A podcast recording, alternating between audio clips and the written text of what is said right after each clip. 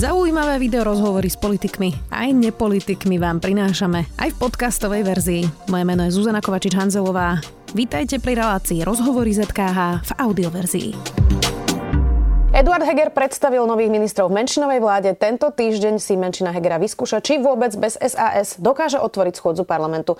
Slovensko je zároveň jeden z posledných štátov Európskej únie, ktorý zatiaľ neprijal žiadne kompenzácie pri energetickej kríze. Viac už na aktuálne témy s expremiérom Mikulášom Zurindom. Vítajte. Ďakujem. Poďme rovno k tej aktuálnej téme, ako vyzerá súčasná politická scéna. Vy ste teda boli premiérom v menšinovej vláde. Ako si zatiaľ počína Eduard Heger? Dobrá otázka, predčasná otázka. Uvidíme, lebo veď vlastne len začína súčasná vláda túto etapu alebo epochu. Sú dôvody, aby sme boli tak trošku, by som povedal, realisti. Na strane druhej sú dôvody, aby človek vždy videl veci tak trochu aj, aj lepšie alebo optimistickejšie, ak si neželáme predčasné voľby a návrat toho, čo tu bolo. Uh, no, poviem viac? Povedzte. No. Pozrite sa. Uh... Napríklad, že čo by ste mu poradili, aby robil cez leto inak? Mám ešte ako otázku. Aha. Lebo dva mesiace bolo ticho vlastne. Čo mohol robiť inak? Nevidím nič zásadné, čo, čo by sa bolo dalo urobiť. Všímam si istú nervozitu, tlaky médií, nemá pripravených ministrov, nemá pripravenú náhradu, dva mesiace čakal. Uh, neveľmi som zdieľal tieto názory alebo pocity. Jednak niekedy sa ťažšie pozýva do vlády niekoho, ak, ak tá stolička ešte nie je prázdna. Myslím si, že veľa možností manevrovať v lete nemal. Teraz mm. prichádza jeho čas. Mm. No a čo by ste mu poradili, aby robil teraz? Aby bojoval. S kým? So všetkými relevantnými spoluhráčmi a protihráčmi. Aby, aby hľadal východisko z tejto ťažkej situácii, aby hľadal spojenectvá, aby sa pokúšal presadiť kľúčové veci, ktoré posadí treba, aj keď jedným dýchom dodám, že veľmi dobre si uvedomujem, ako komplikované, aké komplikované to je. Ale nominálne to nevyzerá tak zúfalo, ako by človek videl. No 70 do 75, však to nie je, alebo 76. No. Veď to taká katastrofa nie je. No tak otázka je, či by to bolo potom s fašistami. To už by bola asi otázka, nie? Áno, ale ono, viete, nemusí to byť nevyhnutne s fašistami. Eh, vždy budú poslanci, boli sú aj budú poslanci, ktorí tušia, vedia, že v ďalšom parlamente nebudú premýšľajú, že možno nie je celkom rozumné sa unáhliť.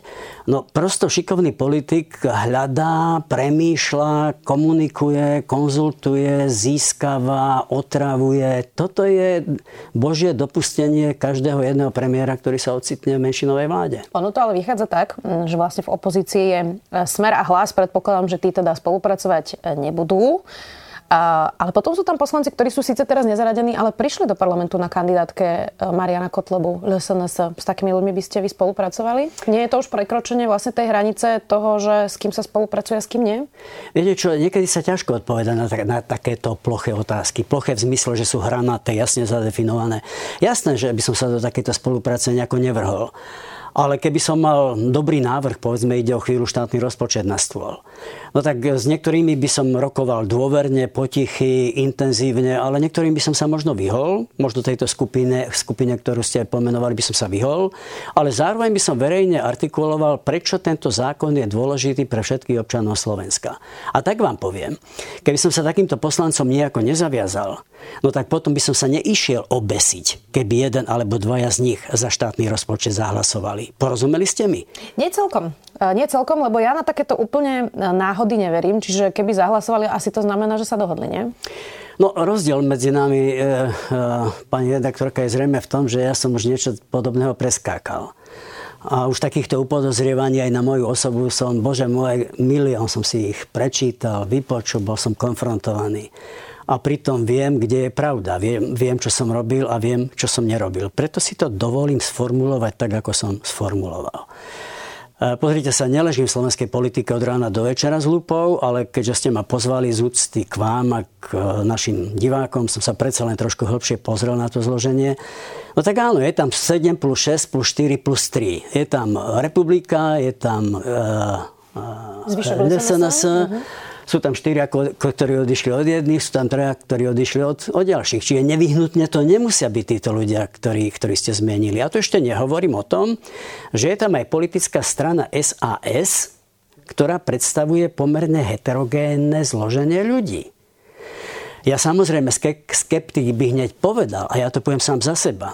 Vy ste ma primeli k tomu, že som sa po desiatich rokoch pozrel na slovenskú publicistickú reláciu v nedelu, keď uh-huh. tam bol pán Matovič e, s predsedom výboru z SAS. No jedna čistá katastrofa. Ale na strane druhej, No keď sa s ľuďmi nerozpráva, alebo keď sa s ľuďmi rozpráva len povýšenecky, keď Matovič čumí celý čas do toho stola a sa priblblo usmieva, no tak z toho nič nebude. Ale dá sa aj inak. Pokiaľ samozrejme ne, nevsadzate na píchu, na nenávisť, na vlastnú ješitnosť, ale keď vám ide o vec. Čiže to všetko sú neznáme. Tých neznámych je veľmi veľa, aby som si dovolil nejaký rigorózny súd v konečnom dôsledku. Bela Bugár napríklad hovoril, že e, vaša situácia e, v tých vašich vládach bola, bola iná. Hovoril to aj za seba, pretože on hovoril, že tie, pro, tie problémy, ktoré mala vaša koalícia, že neboli osobné. Že tu boli nejaké vecné spory, nejaké pragmatické politické spory. Toto ale vyzerá naozaj na emocionálnu debatu, na nejakú osobnú debatu. Tak um, dá sa použiť to, čo ste vy zažili vlastne na takýto emotívny konflikt? No samozrejme sa dá, len treba zatiahnuť brzdu. Ak sa dá, lebo ja tam medzi nimi nie som. Teda miera tej negatívnej emo- emócie celkom mi známa nie je, aj keď tú nedelu som sa teda tomu trošku prizrel. Pozrite sa, no ja tiež, keď som si to s pánom Mečiarom rozdával a keď sme sa častovali vzájomne, aj keď sa mi zdá, že nikdy nie podpás a tak nenávist trestne, no ale to je pod, mimo, mimo, ako poznámka pod čiarou. No a tak ale tiež by som nikdy nebol povedal, že príde deň, keď ja prídem za poslancami z jeho klubu, mena si odpustím a poviem, a jedno poviem, pán Abelovský, prosím vás, nedá sa. A ja potom zistím, že pán Abelovský behá, tak ho pozvem na jogging. To by som nikdy nebol povedal v živote. A dnes sme priatelia. No inak, e, vy ste spomínali, že z čoho vás teda obvinujú, tak e, napríklad toto, čo spomínate, e, tam boli podozrenia skupovania poslancov, spomína sa to aj e, v spise Gorila, tam sa hovorí, že teda poslancov mal kupovať Jirko Malchárek e, a predseda Áno Pavol Rusko vtedy dokonca priniesol nahrávku, vtedy údajne kúpenej poslankyne pani Henzeliovej, e, ktorej teda mali ponúkať peniaze rekonštrukciu domu. Tak ja teraz nepredpokladám, že tu rozklúčujeme, či sa kupovali, nekupovali poslanci po toľkých rokoch, ale neotvára toto vždy priestor na čudné dohody, ktoré sú na hrane toho, že čo je ešte vlastne politická dohoda a čo už je, ja tebe dám niečo, ty mne vlastne dáš toto a čo už je vlastne to kupovanie? Jasne, že to otvára priestor. O tomto príbehu nič neviem. Ani ťuk. Dokonca, keď ste mi to teraz no, parafrazovali, tak ani si veľmi na to nespomínam. Aj na tú nahrávku od Pavla Ruska si No čestné slova nie. Pamätám si, že čo si ham, uh, mír, mír, mír, Bože môj dobrý. Uh, Malchárek. Uh-huh Jirko? Jirko hovorí, už teraz neviem komu z tej gorily, to si tak, to tak nosím v hlave, že, že sme teda zainteresovaní, ale sa stiažoval, že práve ostatné politické strany nie, ani Maďari, ani SDKU. To si tak trošku, ani KDA, to si tak to trošku pamätám, ale na, na, na tento príbeh nie. No ale k vašej otázke. No tak samozrejme, že takéto podozrenia vždy boli, sú a budú a dovolím si povedať, že to zdá aj, aj normálne. No ale tu už záleží na každej výbave, na výbave každého politika, čoho je ochotný, schopný. Ja som si prečítal od jedného vyspelého novinára, že som sa dopúšťal politickej korupcie. Tak som doma tak o tom rozmýšľal, že čo to je politická korupcia. No ak je politickou korupciou to, že mi povie poslanec, že pán premiér, no ten rozpočet vlastne, on nie je ani taký zlý, aby som aj zahlasoval, ale nedá sa opraviť cesta v tej, v tej dedine. Viete, ja tiež doma potrebujem trošku prezentovať, prečo som zrazu prevexloval a podporujem tých, ktorých som stále kritizoval. No, tak pani redaktorka, keď je toto politická korupcia, no tak nech sa páči, len problém je inde. Problém je, že takto za mnou chodili moji vlastní poslanci. Moji vlastní poslanci, ktorí boli primátormi. Každý mal niečo vo svojej dedine. Každý mal rozostavený kultúrny dom alebo športovú halu. A keď sa zostavuje štátny rozpočet, to sú celkom prírodzené veci. Však ľudia žijú v regiónoch, žijú v mestách, v obciach. Pýtajú na čističku, na vodovod, na vodovod. Však uši už som nevedel udržať. Tak mi ich pilili moji vlastní. Čiže ak takýto poslanec tiež pred štátnym rozpočtom prišiel za mnou a mi povedal, že nedá sa niečo také urobiť, no tak Samozrejme, že toto za politickú korupciu ja nepovažujem. Mm. Je tam teda Igor Matovič ako minister financí, ktorý bude predkladať už do 15. oktobra práve ten rozpočet. Uh, on zatiaľ teda od odchodu SAS každý deň útočí vlastne na svojho bývalého koaličného partnera. Tak neznemožňuje si teraz ten manéver na vyjednávanie napríklad s tou Saskou? Veľmi to komplikuje pán Matovič. On zrejme vsadil, ja som si to tú nedelu uvedomil, on zrejme vsadil na to, že bude všetko robiť kvôli nadchádzajúcim voľbám že tu sas poškodí ako sa len dá, bude hrať uh, ukrivdeného, bude hrať toho, kto ľuďom chce pomôcť, dať a Sulik samozrejme tomu bráni. To mi z toho dosť jasne vyšlo. No. Sofistikovanejší analytik by povedal, že možno budú hrať dobrého policajta a zlého policajta, že Matovič to bude hrať na voľby a Heger bude robiť všetko možné aj nemožné, aby sa tá Národná rada nezašprajcovala, lebo aj to je hrozba, že sa zašprajcuje bude robiť všetko preto, aby predsa len ten štátny rozpočet nejako pretlačil, prepasíroval, lebo to by tiež bola zlá správa pre súčasnú vládu a aj pre Slovensko do veľkej miery, keby to neprešlo. Čiže nemôžem vylúčiť, že to bude pokračovať v zásade tak, ako to beží doteraz. Dobrý policajt s peknou vľudnou tvárou, kultivovanou a policaj, ktorý naháňa ovečkám hlasy. Hmm. Premiér má okrem demisie, ktorú už povedal, že dať nechce v rukách ešte hlasovanie o dôvere vláde. Tak Iveta Radičová minulý týždeň presne povedala, že taký moment podľa nej bude napríklad pri energetickom balíčku, e, ktorý by teraz vláda priniesla a má pomôcť ľuďom, alebo pri rozpočte. Mal by to Heger urobiť? Bude toto taký zlomový bod, kedy by ste to napríklad vy použili? Tak to musí vedieť on sám. Uh, treba si uvedomiť, že za to by si niečo uh, každý vypýtal. Neverím, že by takéto hlasovanie prešlo cez opozíciu. V zásade, keď som vás pozorne počúval, hovoríme o predčasných voľbách. Takéto spojenie by rozhodlo o predčasných voľbách to, bolo, to mi pripomína naozaj našu vládu, teda vládu pani Radičovej, keď sme vedeli, že ten euroval prosto ratifikovaný musí byť. A Fico si, si cynicky tie predčasné voľby vypýtal. A ja dodnes dám obe ruky na klad, že bez toho by to nebol podporil. Čiže to rovno sa môže dohodnúť potom pán Heger s opozíciou, že kedy si želajú predčasné voľby. Ja si myslím, že má lepšiu opciu v tejto chvíli. Naozaj bojovať. Naozaj, mal by, mal by odvolať Igora Matoviča?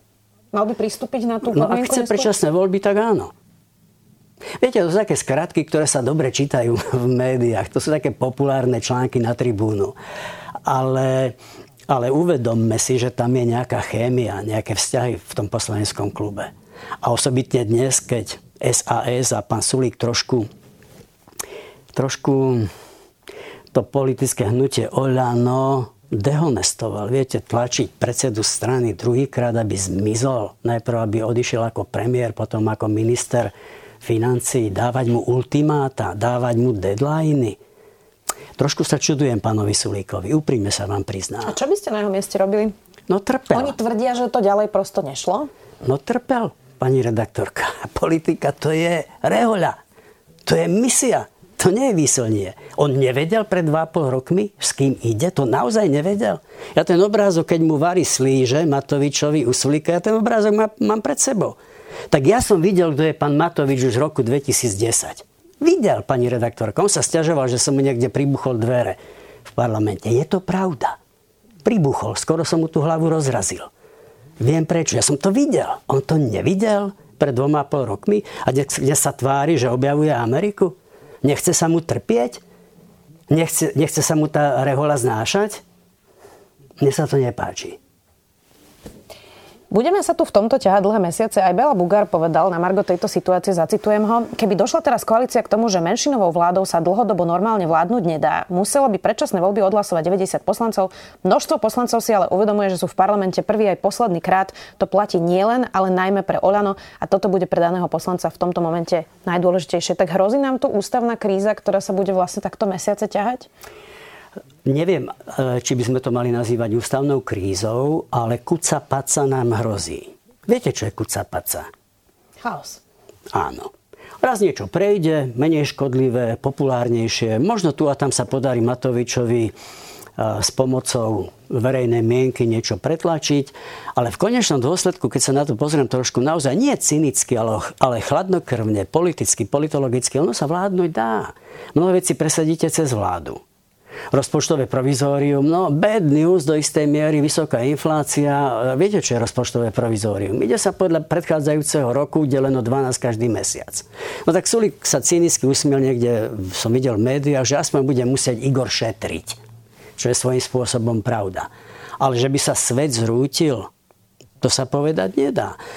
No ale k tomu provizóriu je ešte predsa len ďaleko. Ešte sa treba vytrápiť. Ja nemôžem hovoriť ani za pána Sulíka, ani za pána Matoviča, ani pána Hegera. Ja môžem povedať len toľko, že z mojej prírodzenosti a z mojej povahy, z mojej podstaty, ja by som bojoval. Však ľudia nám dávajú dôveru, aby sme sa trápili. Ak niekto čaká, že predseda vlády, minister financí, že to je o Bavoráku, no tak je mi to veľmi ľúto. Ten Bavorák, ten lesk, ten veľmi rýchlo vyprchá. Je to ťažká práca. Je to služba. Je to rehoľa. Je to obeta. Je to bolesť. A pritom by som nemal plakať. To je tá sranda v politike. Zastupovať ľudí, však to je najvyššia česť, ako ľudia môžu človeku dať. Zastupuj ma. Však to je, to je obrovský záväzok. Nepoznám noblesnejšiu pozíciu, ako keď komunita vám povie, zastupuj ma. To je krásne, to je vznešené. To je noblesné, to je hodnotné, to je cenné. To nemôžem schodiť do stola len tak, že ma Igor urazil, alebo, alebo už neviem, Ríško, či ak si to hovoria, že je taký, aký je. Mm, kde bude tá hranica, keď už bude pre Slovensko lepšie, aby boli predčasné voľby?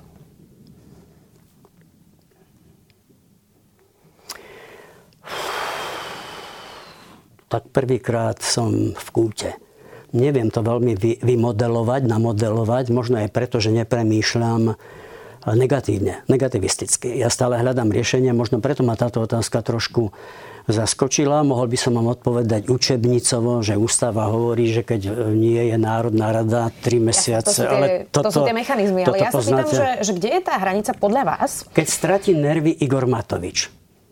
A to sa ešte nestalo? Nie. Nie, v v nedelu sa v relácii na telo uchychtával, pozeral do stola, uškrňal sa. Nie, zďaleka sa to nestalo. On, on má pocit, že vyhral. A možno, že aj vyhral. No tak Sulík ho gniavil 2-3 mesiace a teraz sa mu rehoce Matovič. Čiže to ešte nenastalo. Môže to nastať vtedy, a to nechcem povedať ja. Nechcem to povedať. Ale ma k tomu trošku tlačíte. No môže to nastať vtedy, keď naozaj v zime bude zle. A keď sa ľudia tak nahnevajú, že teda bude musieť Matovič utekať. No. A potom, v pondelok, lebo a e, potom, Smer organizuje protesty a na potom, pondelok. A potom môže zodvihnúť ruky. No tak Smer ma veľmi netrápi. Mňa trápia normálni ľudia, e, lekári, učitelia, e, živnostníci, ľudia, ktorí chodia do roboty, ktorí sa trápia. Vieme, aká bude zima. No čiže tu niekde sa mi zdá, že ten cynizmus a smiech môže každého prejsť, keď prost, prosto ten hnev bude z veľkej miery zrozumiteľný, oprávnený a kontrastne s tým, čo budú zažívať ľudia, budeme sledovať ten cirkus a to divadlo, to hašterenie, tak ako ho sledujeme doposiaľ. Tak to môže tým, tým zlomovým bodom byť, keď prosto tí poslanci sa vylakajú a nakoniec tie pacičky budú musieť zodvihnúť. Hm.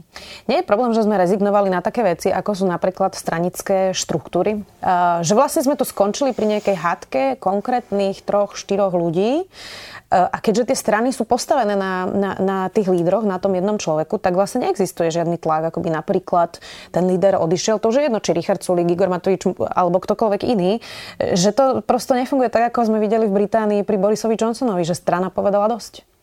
Áno, myslím si, že toto je chyba, ktorej sa dopúšťame. Že na jednej strane sme vždy kritizovali, že politické strany majú tie kamenné kancelárie, majú vysoké rozpočty a kontrolujeme pod lupou, kto na akom autičku sa rozváža. No na strane druhej samozrejme tú demokraciu zaplatiť je potrebné. Neviem, či to je otázka tým, že ja som stará škola, takto vychovaná, ale domnievam sa, že áno, že solidná politická strana tú bázu potrebuje mať. Aj pre vnútornú kontrolu, tak ako ste povedali, ale aj potom pre samotnú demokraciu ako, ako takú. No koľkokrát som si musela ja vypočuť na stranických fórach, že nie všetko funguje. A musel som tie uši sklapnúť, keď som chcel tú firmu udržať pohromade. Ono je veľmi dôležité, aby tie štruktúry fungovali aj vo Svidníku aj vo Vranove nad Topľou, aj v Rímavskej sobote, aby, aby ten líder vedel, o čom to je. No ale vidíte, keď my sme ľudia takí, že vždy hľadáme nejaké čudo, vždy hľadáme niečo nové. My nie sme veľmi spokojní, keď veci sú také normálne. No tak potrebujeme cirkus. Niekedy sme my sami takí voliči, že tlačíme tých politikov do takéhoto cirkusanstva. No ale tak to sú také vlny možno. Pozrite sa na Spojené štáty. Vy ste vyťahli pozitívny príklad tej Veľkej Británie alebo Spojeného kráľovstva, čo ste urobili veľmi presne, vtipne, e, aktuálne. No ale zoberte si inú demokraciu. Nikdy by som nebol veril, že taký cirkus bude v Spojených štátoch. Mám z toho trošku obavy, lebo Spojené štáty nie sú Slovensko. No ale poďme naspäť a tam povedzme v tých Spojených štátoch ešte aj tie štruktúry fungujú. Viete, republik... Tam inštitúcie fungujú. A inštitúcie fungujú, ale aj tak sa otriasajú Spojené štáty. Otriasajú sa. No čiže ono, je to zrejme problém širší, nie čisto e, slovensko špecificky, je to problém našej civilizácie, je to možno, súvisí to možno s tým, a tu by pani Radičová bola lepšia, alebo sociológ. Máme sa možno príliš dobre. No. Môj otec mi hovorieval, a dedo, deda si pamätám menej, ale aj dedo mi to hovoril, že od dobroty aj kone dochnú. No. Niekedy nám tak trošku preskakuje, tá normalita sa nám nepoznáva. Chceme byť iní, chceme sa odlišovať, chceme byť extravagantní, chceme čosi nie každodenné alebo, alebo normálne. A tu niekde potom samozrejme za takéto excesy platíme. To je otázka, že či to dobre teraz neskončilo. Máme tu vojnu, bude prichádzať naozaj ťažký rok. Uvidíme, e, ako to vyhodnotia voliči. Marian Leško, komentátor, novinár, povedal, že Igor Matovič e, je podľa neho po 2,5 roku tejto vlády na rovnakej úrovni škodlivosti pre Slovensko ako Mečiar a Fico. Je to príliš prísne hodnotenie od Mariana Leška? Áno. Domnievam sa, že to, že to je veľmi prudérne, veľmi prísne. Niektoré komentáre sa mi nepáčia, lebo aj novinári by sa nemali cítiť ako majstri sveta. Nemali by sa takto štilizovať. Keď si porovnám, čo tu bolo v období, keď e, vyvádzal, ja neviem, Alexander Rezeš s východoslovenskými železiarňami, keď tu bolo obdobie, keď pán Mečiar povedal, že nás nechcú na západ, tak sa obrátime na východ. A Boris Jelcin v Moskve v prítomnosti pána Mečiara povedal mi očeň, očeň chatím, što by vy pobedili výbory. No tak mohol by som o tom hovoriť veľmi, veľmi dlho. Pamätám si na moju konfrontáciu s podsvetím. Pamätám si, keď som chodil po Banskej Bystrici a mi ukazovali, kde vládne ktorý bos, akého podsvetia. No tak dneska zase mm, pána Matoviča štilizovať do podobnej polohy. No, vážil by som slova, aj keby som bol politický komentátor. Energetická kríza, to je to, čo nás teraz e, čaká. V Česku dnes ohlásili zastropovanie cien plynu a elektriny, alebo včera, už si teraz presne nepamätám tie hodiny. E, v Británii už prijali druhý balíček kompenzácií. Rakúsko dáva miliardy eur práve na e, tiež kompenzácie tých cien plynu pre domácnosti. Táto vláda rovnako pristupovala k tomu aj počas pandémie, že keď bolo leto, keď sme si mohli vydýchnuť pri tých číslach a nešírila sa nákaza, tak bolo ticho, ako keby sme si to tu užívali a potom v septembri začali rásť čísla a začala teda vláda hekticky príjmať nejaké opatrenia. Teraz sme opäť v lete prázdninovali, aj táto vláda. E, iné vlády už majú zvládnuté tie opatrenia a my opäť nič. E, tak um, naozaj nás čaká mimoriadne náročná situácia. Pre mnohých ľudí to môže byť existenciálna vec. E, tak um, nie je aj toto vlastne dôkazom, že ten mandát vlády, že, že je prosto neschopná? Môžem začať trošku z boku a potom priamo k vašej otázke, Môžete. keď som vás tak počúval. Uh, zaradím sa medzi tých, ktorí sa na súčasné vládnutie pozerajú veľmi kriticky. Len moja optika je zamierená inde. Slovensko upadá po všetkých stránkach. Nedávno som mal debatu s gymnazistami na, na Varšavskej v Žiline. Na konci som sa opýtal maturantov, nech zodvihnú ruky, ktorí sa prihlásili na univerzity v Čechách. Viete, koľko rúk, rúk sa zodvihlo? Väčšina? 4 petiny, pani redaktorka. Mm. 4-5 ručiček sa zodvihli, že na Slovensku. Utekajú nám mozgy, utekajú nám mladí ľudia. Hodiny by som vám mohol o tom hovoriť, lebo na, na, na moje prekvapenie stále chodím po školách, ma pozývajú, idem do Košic na univerzitu o chvíľu. A je to zlé. Prvýkrát som si nechal urobiť komplexnú preventívnu lekárskú prehliadku. Kamaráti mi, viete, mám kam zavolať? Ja som si povedal, nie. Išiel som podľa pravítka. Od obvodného lekára cez štátnu zdravotnú starostlivosť. Roboty ako na kostole, pani redaktorka. Čiže po, to sú skúsenosti. Teraz sa pozerám na čísla. Čítam, čo hovorí Mikloš. Čítam, čo hovorí Odor. Čítam, čo hovoria predstavitelia úradu hodnoty pre peniaze alebo tí, ktorí dozerajú na štátne financie. Už len Bulharsko, tuším, je slabšie na tom ekonomicky ako sme. Slovensko upadá. Je to tragédia, kam sa, kam sa hrnieme. Pani redaktorka, tragédia.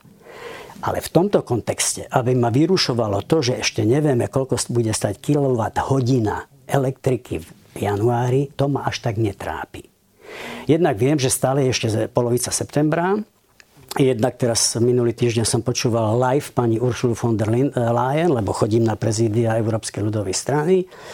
Vidím, že Európa sa hýbe.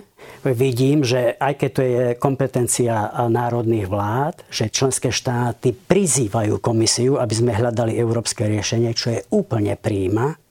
Vidím, pani von der Leyen nám v stredu predstavila 5 bodov, ako si to predstavuje, mňa to presvedčilo. Čiže myslím si, že keď sa slovenská vláda bude držať zdravého rozumu a tieto pozitívne opatrenia si prevezme za svoje a potom prípadne niektoré špecifika k tomu dodá, myslím si, že ešte sa z toho dostať môžeme. Áno, na moje milé prekvapenie pani prezidentka Európskej komisie povedala, sú dve krajiny, ktoré sú ohrozené najviac. Slovensko zmenila dvakrát. Podľa nej, vzhľadom na naviazanosť na ruský plyn, je to Slovensko a Maďarsko. Budeme hľadať špecifické opatrenia pre tieto dve krajiny.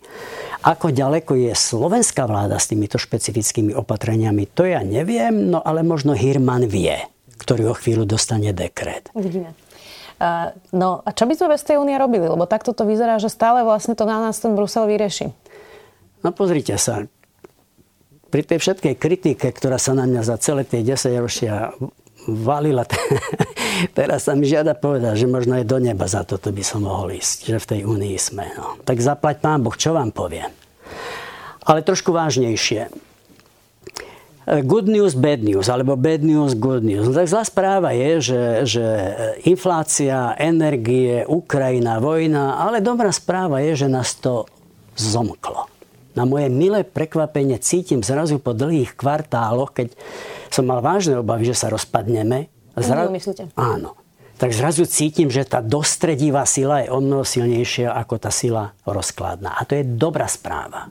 To je dobrá správa, zomkla nás vojna na Ukrajine, zomkla nás inflácia, zomkla nás táto energetická kríza a podľa mňa tento pozitívny vietor by bolo teraz nesmierne dobré, prínosné využiť, ak nie rovno na zmeny zmluv európsky, lebo to je ťažké, tak na prijatie takých opatrení, aby sme v tých oblastiach, kde to je dobre pre všetkých, išli spolu razantnejšie ako doteraz. V niektorej oblasti sa netreba dotýkať. Kultúrna identita, oblasti, ktoré sú spojené s takými etickými, identickými, kultúrnymi otázkami.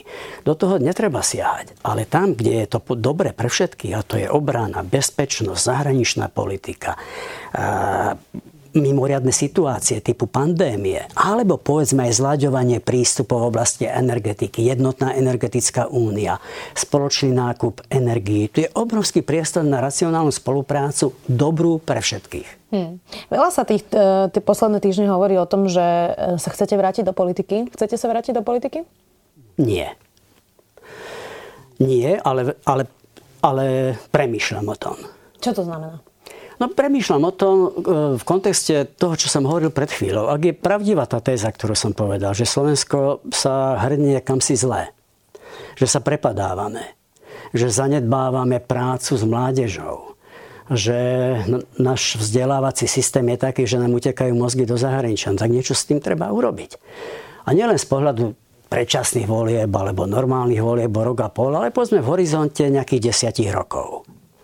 Ak je pravdou to, že nechceme smer A a smer B, a ja nechcem, ak je pravdou, že emocionálna hranica medzi SAS a Olano je šialená a zlá, no tak je evidentné, pani redaktorka, že je potrebná nová myšlienka, že je potrebný nový projekt.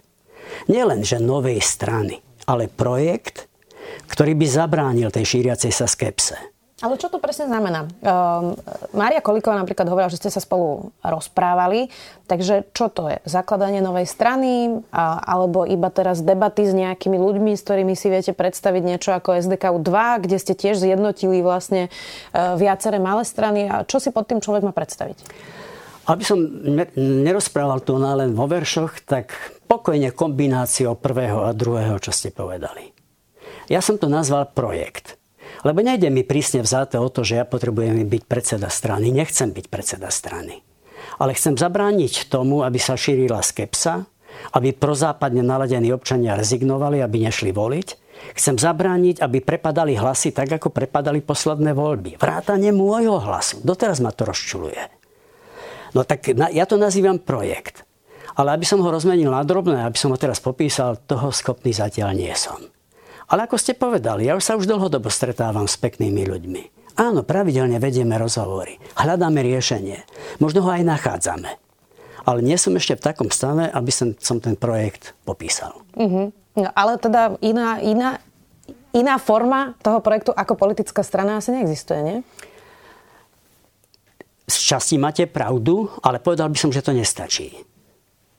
Že je potrebné e, premýšľať v širších kontextoch, aby na jednej strane sme reflektovali to, čo na Slovensku je, aby sme nikoho neohrozovali, aby sme nikoho nelikvidovali, aby sa nikto necítil ohrozený z toho stredopravého, povedzme, alebo demokratického politického spektra. Aj keď sa mi v tejto chvíli zdá, zdá že áno, elementárnou súčasťou, možno základom toho nového projektu by malo vzniknúť niečo nové, teda chcete politická strana, ktorej líder by predsa len nejaké tie žetóny v, v rukách mal, aby mohol teda potom rozvíjať tú spoluprácu širšiu.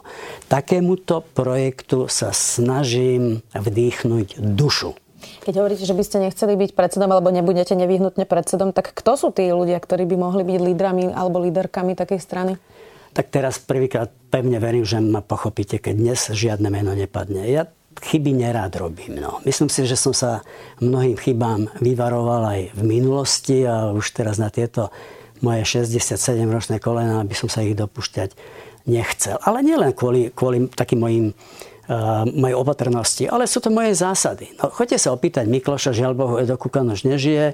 Choďte sa opýtať hoci ktorého z mojich bývalých ministrov, či dostali ponuku vopred. Nedostali. Vždy mi išlo o myšlienku, vždy mi išlo o vec, aby sme narysovali projekty, aby sme pripravili reformy a nakoniec tí lídry z toho vzídu. Prírodzeným spôsobom vzídu. Dneska, dneska Slovensko znovu potrebuje zásadné reformy. Kedy sa vás môžem spýtať teda na konkrétne mená? Tak to druhýkrát neurobím takúto chybu, aby ja som si nejaké deadliny stanovoval, ale nielen preto opäť.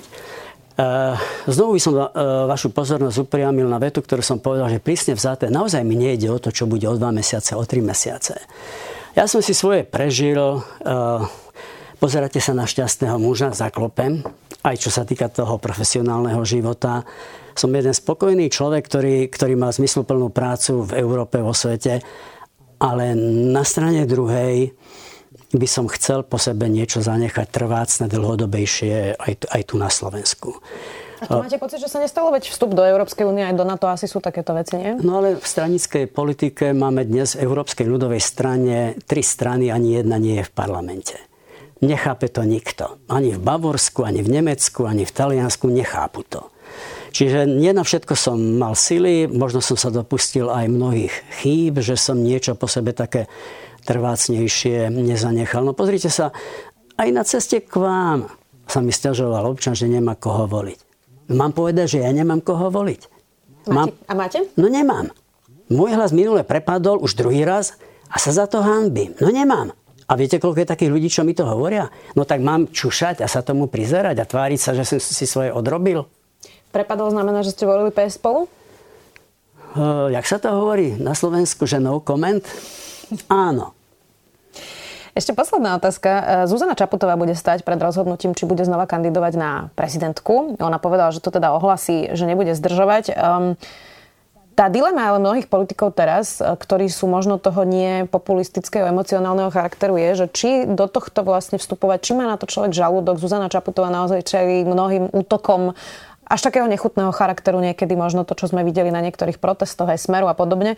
Tak um, kde je tá hranica, čo má ten človek ešte v tej funkcii znášať mm, a čo už nemusí vydržať? Taká hranica neexistuje. Keď sa necháte zvoliť za prezidentku, musíte trpieť.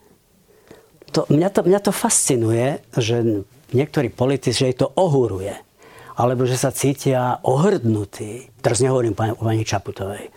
ale vo všeobecnosti, že sa cítia nedocenení, nepochopení, odmietaní. Moja malá hlava to nikdy nebrala a neberie ani dnes. Dnes ešte menej ako včera. Ešte raz, pani redaktorka, slúžiť ľuďom, však to je najväčšia podsta a to vás nikto do toho nenúti. Vy ste sa rozhodli kandidovať sama. Jak môže niekto povedať, že trpí? Ako ho môže niekoho urážať, keď na ňo opozícia pľuje? Ja to nechápem. Takže by ste odporúčili kandidovať znova? Tak to musí vedieť ona máte rada skratky, však ste novinárka, tak, tak ďaleko som sa nedostal, ale to musí vedieť ona, či ju to bolí, či tomu, čo ja teraz hovorím, rozumie alebo nerozumie, to musí ona vedieť. Hm, počkáme si na to, uvidíme, aké bude aj rozhodnutie. Ďakujem veľmi pekne, že ste si našli čas. Ex-premiér Mikuláš Zurinda. Ďakujem. Počúvali ste podcastovú verziu relácie Rozhovory ZKH. Už tradične nás nájdete na streamovacích službách, vo vašich domácich asistentoch, na Sme.sk, v sekcii Sme video a samozrejme aj na našom YouTube kanáli Denníka Sme. Ďakujem. Dobrý deň. Dobrý deň, tu je Adam Blaško, ja moderujem satirický podcast Piatoček. Máte na chvíľku čas? Akože absolútne vôbec, hej. Tak aj takto môže dopadnúť nový piatoček, ale nemusí. No nezistíte to, kým nás nebudete počúvať. Sme satirický podcast, ktorý už pomaly začal politikom robiť vrázky na čele. Špinavé protislovenské prostitútky. Piatoček si môžete vypočuť prekvapivo každý piatok na vašich obľúbených streamovacích platformách. Mne normálne láta z rukou vypadla. A nezabudnite, boskávame vás všade. Dovidenia.